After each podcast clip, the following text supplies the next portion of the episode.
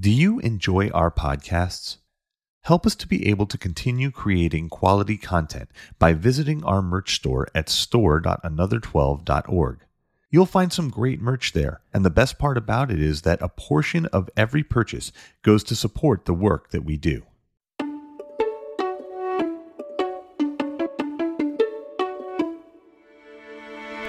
Welcome to Drippings from the Honeycomb, the official podcast of Another 12 Ministries.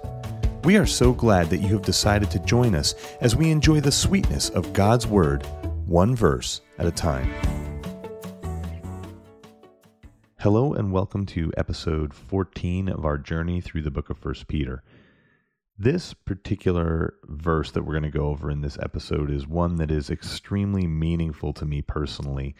I think the subject that it covers has been very relevant in my life and in my family's life, and this is something that we don't often talk about. We don't really dig into and approach as believers, but it's something that we should talk about. It's something that we should really dig into because it affects every true follower of Jesus. It's something that is virtually promised to us in the scriptures. It's something that Jesus says we will experience. And so, not talking about it, not having an open conversation, being honest about this particular issue hurts believers. It hurts the church because the topic is one that's uncomfortable. It's something that people don't want to deal with. They don't want to acknowledge that this is going to be part of their life. And so they ignore it or they try to avoid it. And the problem is that avoiding it comes at a far greater cost than welcoming it. And what I'm talking about, if you haven't guessed by now, is the issue of trials. Now, when I say trials, I want to make a brief distinction here between trials that God sends to his children to teach them, to sanctify them, to build Christ like character qualities within them. That is distinct from natural consequences that take place as a result of sin. God can work through consequences. For example, if you are careless with your finances, then you will lack resources. This may not be directly a trial sent by God to you, it is the consequence of your actions. And God will work through those as well. But in the passage we're talking about, Peter refers to the fiery trial. This is a trial that God allows in your life it could be to prune sin from your life, but this is distinct from the consequences of sin, the natural consequences, the cause and effect that sin brings in your life. So when you think about trials as we talk about them here, make sure to distinguish trials, the fiery trial that Peter's talking about, and the natural consequences from sin. That's something different. Trials, trouble, persecution, those are synonymous with the Christian life. They are going to happen to those who are pursuing Jesus. They are going to be a part of their everyday life. Jesus even went so far as to put it this way In this world you will have many trials, but take heart, for I have overcome the world. Now, some translations will switch the word trials out for tribulation or hardships or persecution, but the idea is the same. In this life, believers will have trouble or trials or persecution, and they will not always be from the same source. As you share the gospel, you will be persecuted. That goes hand in hand with sharing the gospel. But there will also be trials that God allows to come into your life. There will be hardships that God sends into your life, not because He doesn't love you, not because He wants you to be unhappy or wants you to suffer or doesn't want to see you enjoy life, the life that He has blessed you with, but because He wants you to grow in your faith and grow in your walk with Him. And at this point, it would be really easy to kind of jump the gun and get into what I mean and what I'm going to talk about in this episode. But instead of doing that, let's take a step back and let's look at the passage for today. And then we'll work from there and see what this all means, see why trial is such a critical part of the believer's life. In 1 Peter 4 12 and 13, Peter has this to say. He says, Beloved, do not be surprised at the fiery trial when it comes upon you to test you, as though something strange were happening to you. But rejoice insofar as you share Christ's sufferings, that you may also rejoice and be glad when his glory is revealed. Now, let's just have a moment of honesty here. Humans love comfort. And I don't mean that in a bad way. I mean, humans would just rather naturally be comfortable than uncomfortable. Look at the amount of effort we have gone through in the history of the world to ensure comfort. We have built houses to protect us from the cold and the heat. We have built cooling and heating systems to heat and cool those houses to the exact temperature range that we enjoy. We have learned how to prepare good food so that we can enjoy our food and the comfort that good food brings. We have built vehicles to transport us from one place to another in speed and comfort. We are kind of obsessed with comfort. And there's a good reason for that. There's a lot of pain and discomfort associated with simply being a human in everyday life on a fallen planet. A planet where everything is dying, is winding down towards death, where every beast, every human on the planet, every plant will eventually die. And so, this condition brought about by the sin that is on this world causes us a lot of pain. And so, we devote an immense amount of time to avoiding this pain, to avoiding discomfort, because life hurts and we want to be able to avoid as much pain as possible.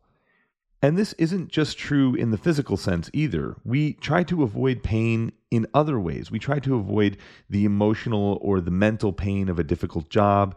We try to avoid painful relationships. We try to avoid painful interactions. We definitely strive to bring a sense of comfort to our life in every area. And this is only natural. Humans were not made to live in constant discomfort. In fact, if we look at the beginning of the scriptures in Genesis, God put Adam and Eve in a custom designed garden, a paradise, a place where they would have every available comfort to them and where they could make every available comfort. And so God didn't design us to live in never ending discomfort. In fact, the very condition that this earth is under because of sin is unnatural. And so it makes sense that we seek ways to be comfortable. However, there is a reality about comfort. There is a reality about being in a place where we're experiencing no pain, no annoyance, no discomfort, no frustration. And that is that humans really don't grow when they aren't challenged. Humans do not get better from experiencing comfort. Nobody ever got super strong by just sitting in a comfortable chair. That is never going to happen, at least not on this fallen earth. It would be great if sitting in a comfortable chair in front of a roaring fire were equivalent to working out, but it, it's never going to be. In order to grow, humans need to experience discomfort. We make ourselves uncomfortable by going to the gym and exercising till we sweat or we are exhausted. We play sports and strive to get better at them and make ourselves uncomfortable in doing that activity so that we will become the best at that game, so we can win. We put ourselves through strenuous mental exercises by learning new things so that we will be able to take up a new trade or make a better living or become better at some discipline. But all of these things entail discomfort, whether it's learning, studying, striving to be better at what we're doing, physical pain of exercising, or perhaps training ourselves to be more emotionally tough, for example, maybe in the military, or if we have to do a difficult job that requires us to face very difficult and unpleasant situations or sad situations. And God understands this about humans. Of course, He does, because He created us.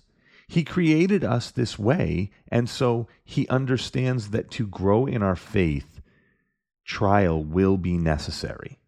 It's not that we won't grow at all if everything is going well, it's that we will grow so much more when everything isn't, because we will be forced to look outside of ourselves. Now, unfortunately, in this world, the stigma of going through trial is that you must be doing something wrong if you're uncomfortable, if you have things in your life that aren't going well, if you're suffering for some reason, well, then you must have done something to bring it on yourself. And so we are trained from little children to hide our struggles, to hide the trials that we're going through. We try to keep it back, to put on a good face in front of everyone. We try to say, How are you doing? Well, I'm fine. How are you? And the reality is, maybe neither person is fine, but they don't want to share what they're actually going through because that would be embarrassing or that would be uncomfortable. However, the real reality, if we're honest, is that we know that most of the people that we pass on the street, most of the people that we say, hello, how are you to, and hear an answer of, well, I'm fine, are not fine. They have many challenges and struggles in their life that they're dealing with. And this is something that believers should not shy away from. Now, I am not saying that the next time someone in church walks up to you and says, Hi, how are you in passing, you should grab them by the arm and immediately vent all of your suffering to them. That's, that's not what I'm getting at. But what I am saying is we do need to be honest with one another as believers. We need to be honest because trials are a good thing. Trials are how we grow in our walk with God, and we should not be ashamed of them. James had an incredibly interesting take on trials. In the first chapter of James, he has two separate passages where he talks about the benefit of trials. In James 1, verses 2 and 3, he says, Count it all joy, my brothers, when you meet trials of various kinds, for you know that the testing of your faith produces steadfastness. And let steadfastness have its full effect, that you may be perfect and complete, lacking in nothing. And then he says a little later on, Blessed is the man who remains steadfast under trial. For when he has stood the test, he will receive the crown of life, which God has promised to those who love him. James' attitude towards trials is not shy away from them, hide them. His is count it all joy. In other words, when you're going through trials, be really excited about what God is doing in your life. In our modern culture, just like they did in ancient culture, we honor people who show incredible athletic prowess.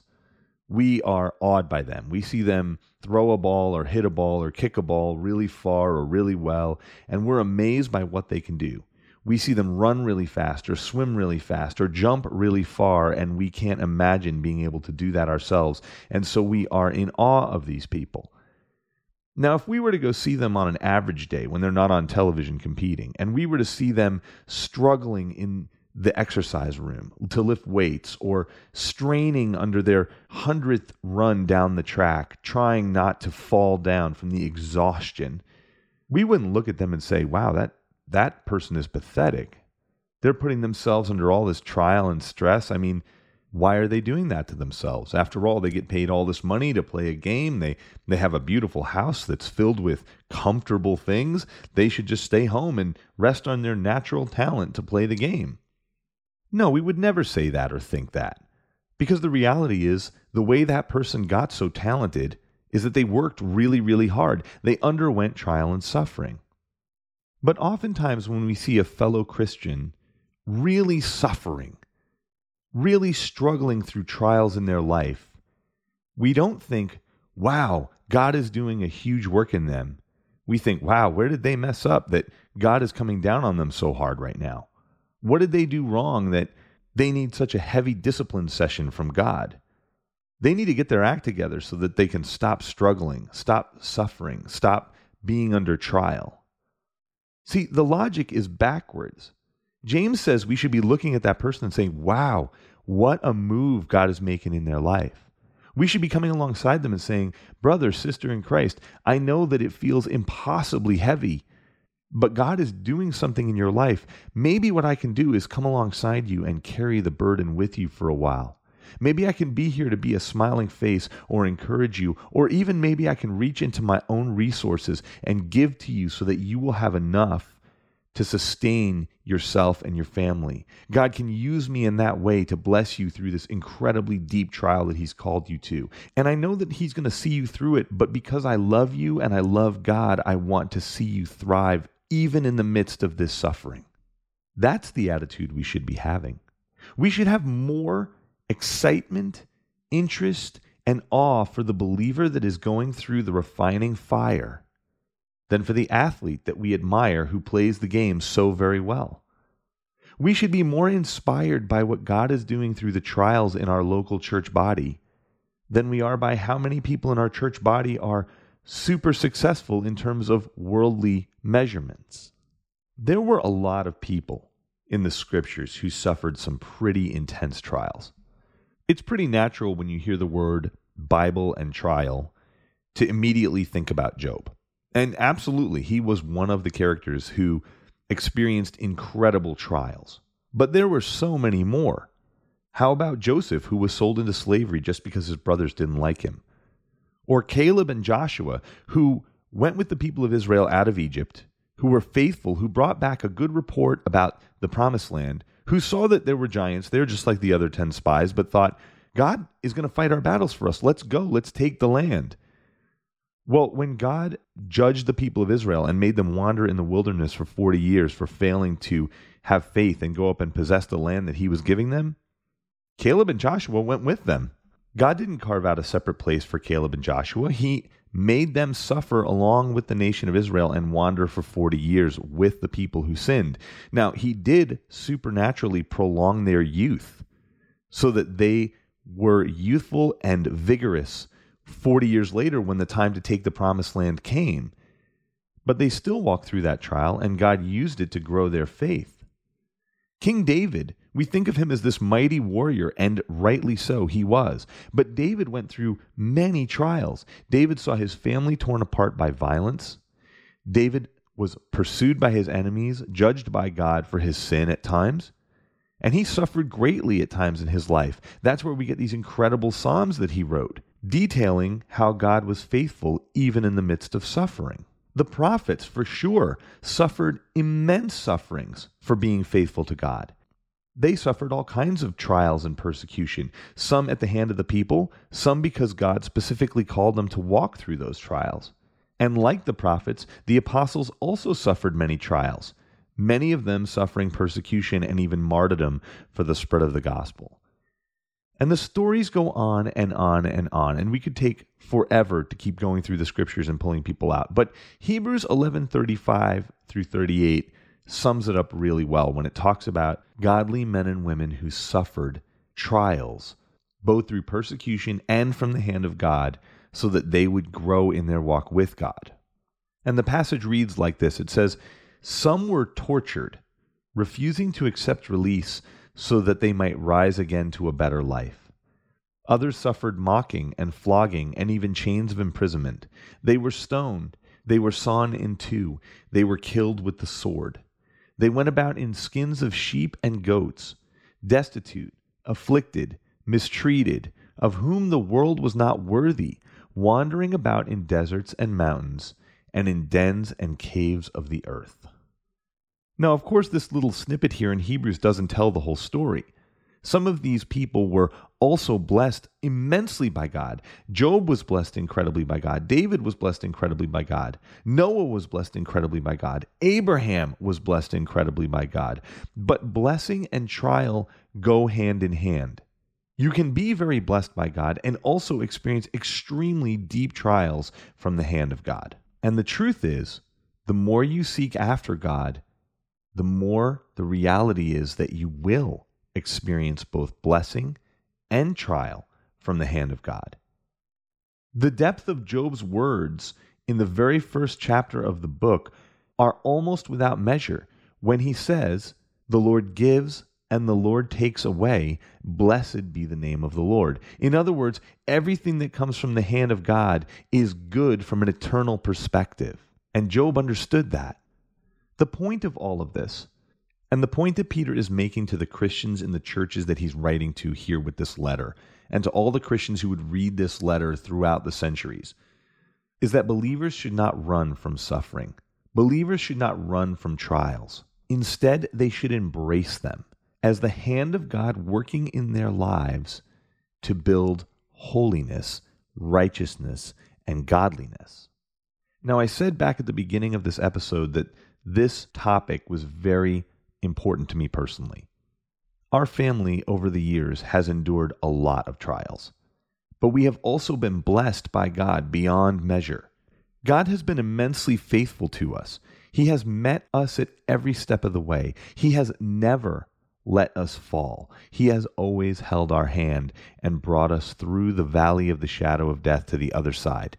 Even when there was loss along the way, he has given us the assurance of blessing in the future.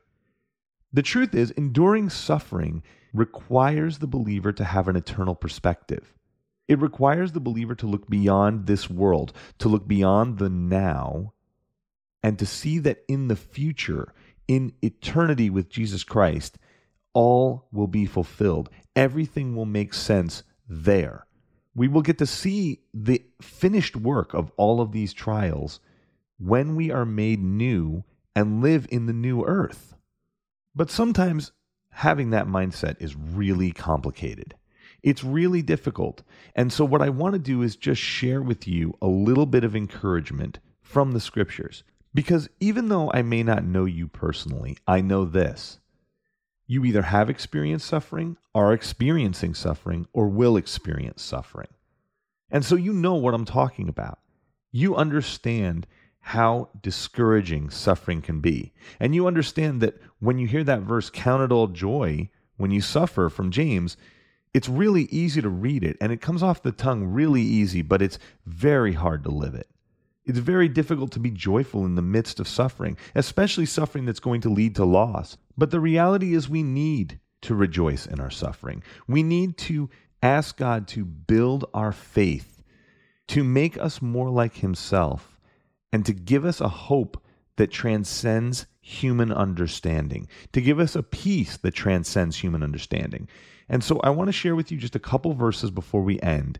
And some of these are really well known. So I want you to tune in to what they actually say. Not just hear a verse that you know and say, well, I know that verse. We always go to that verse. Everybody uses that verse when, you know, you're going through a hard time. They kind of toss that verse in your direction. Well, here's a little encouragement for you. But I want you to hear the words of the verse and I want you to consider who actually said these things. In Proverbs 3 5 and 6, it says, Trust in the Lord with all your heart, and do not lean on your own understanding in all your ways. Acknowledge him, and he will make straight your paths. Consider that in the very beginning of the book of Proverbs, the Proverbs are attributed to King Solomon, the wisest man to ever live. And you know what his conclusion is? You don't know. You don't know. So trust in the Lord with all your heart. And I'll tell you what he'll do. He will make your way straight. That's from the wisest man to ever live. That's his counsel. Trust in the Lord with all your heart. In the midst of your trials, in the midst of your pain, trust in the Lord with all your heart. In Psalm 34:19 we have many are the afflictions of the righteous, but the Lord delivers him out of them all. Again, consider the author. King David. King David knew a thing about affliction. This is the man who as a young boy stood in front of Goliath and fought him. David knew about being in trouble and being rescued by God. He was pursued by Saul, who wanted to kill him for years. He saw battle after battle after battle, and yet God was with him. David knew what he was talking about when he talks about the afflictions of the righteous and God's will and strength to deliver him out of them all. David had lived it. And David also understood that if God had allowed him to die in these afflictions, that would have also been deliverance because he would have brought him into his courts. David would have been with the Lord, and that would have been the greatest form of deliverance. Another passage attributed to David can be found in Psalm 91, where David says, A thousand may fall at your side, ten thousand at your right hand, but it will not come near you. Again, showing the eternal perspective of God able to keep the body in both this life and in the next.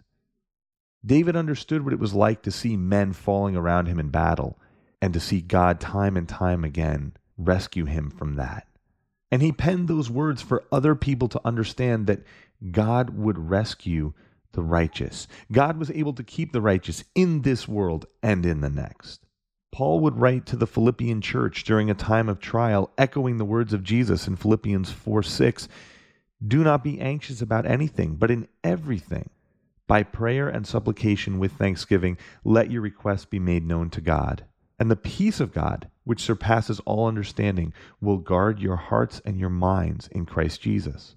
Again, consider the author, Paul, a man who was stoned, beaten, thrown in prison, persecuted, chased from town to town, had so many threats against his life until finally Nero executed him.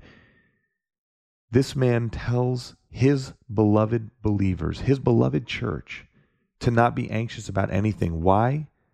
Because God is sovereign and he is able to do all things through his power. He can strengthen us, he can make us more like himself. He can even call us home so that we can be free from this sinful world and live with him.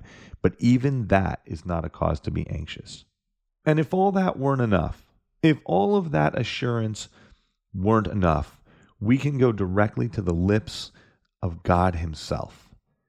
Jesus Christ, who said in Matthew 6, Therefore I tell you, do not be anxious about your life, what you will eat or what you will drink, nor about your body, what you will put on. Is not life more than food, and the body more than clothing? Look at the birds of the air. They neither sow nor reap nor gather into barns, yet your heavenly Father feeds them. Are you not of more value than they? Consider the source Jesus Christ, the Son of God, who was sent by his Father to suffer an agonizing death on the cross so that we might be free. And yet he's saying, don't worry about it. Don't worry about your trials. Don't worry about your suffering.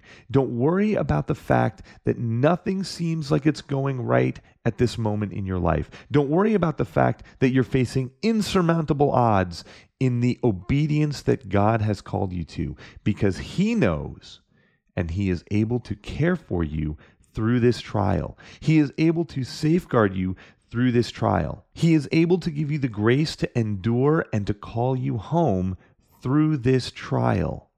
And you can rejoice through this suffering because God is using it to make you more like Himself.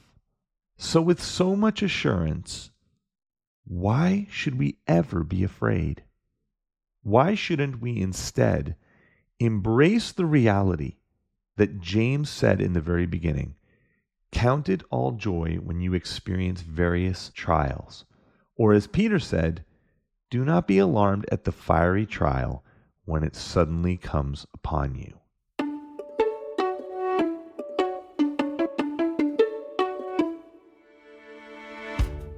I hope you enjoyed this episode of Drippings from the Honeycomb. If you would like to learn more about Another 12 Ministries and the work that we are doing to train ministry leaders to bring the gospel to all people, visit another12.org. If you would like to support our ministry, click on the donate link in the description below.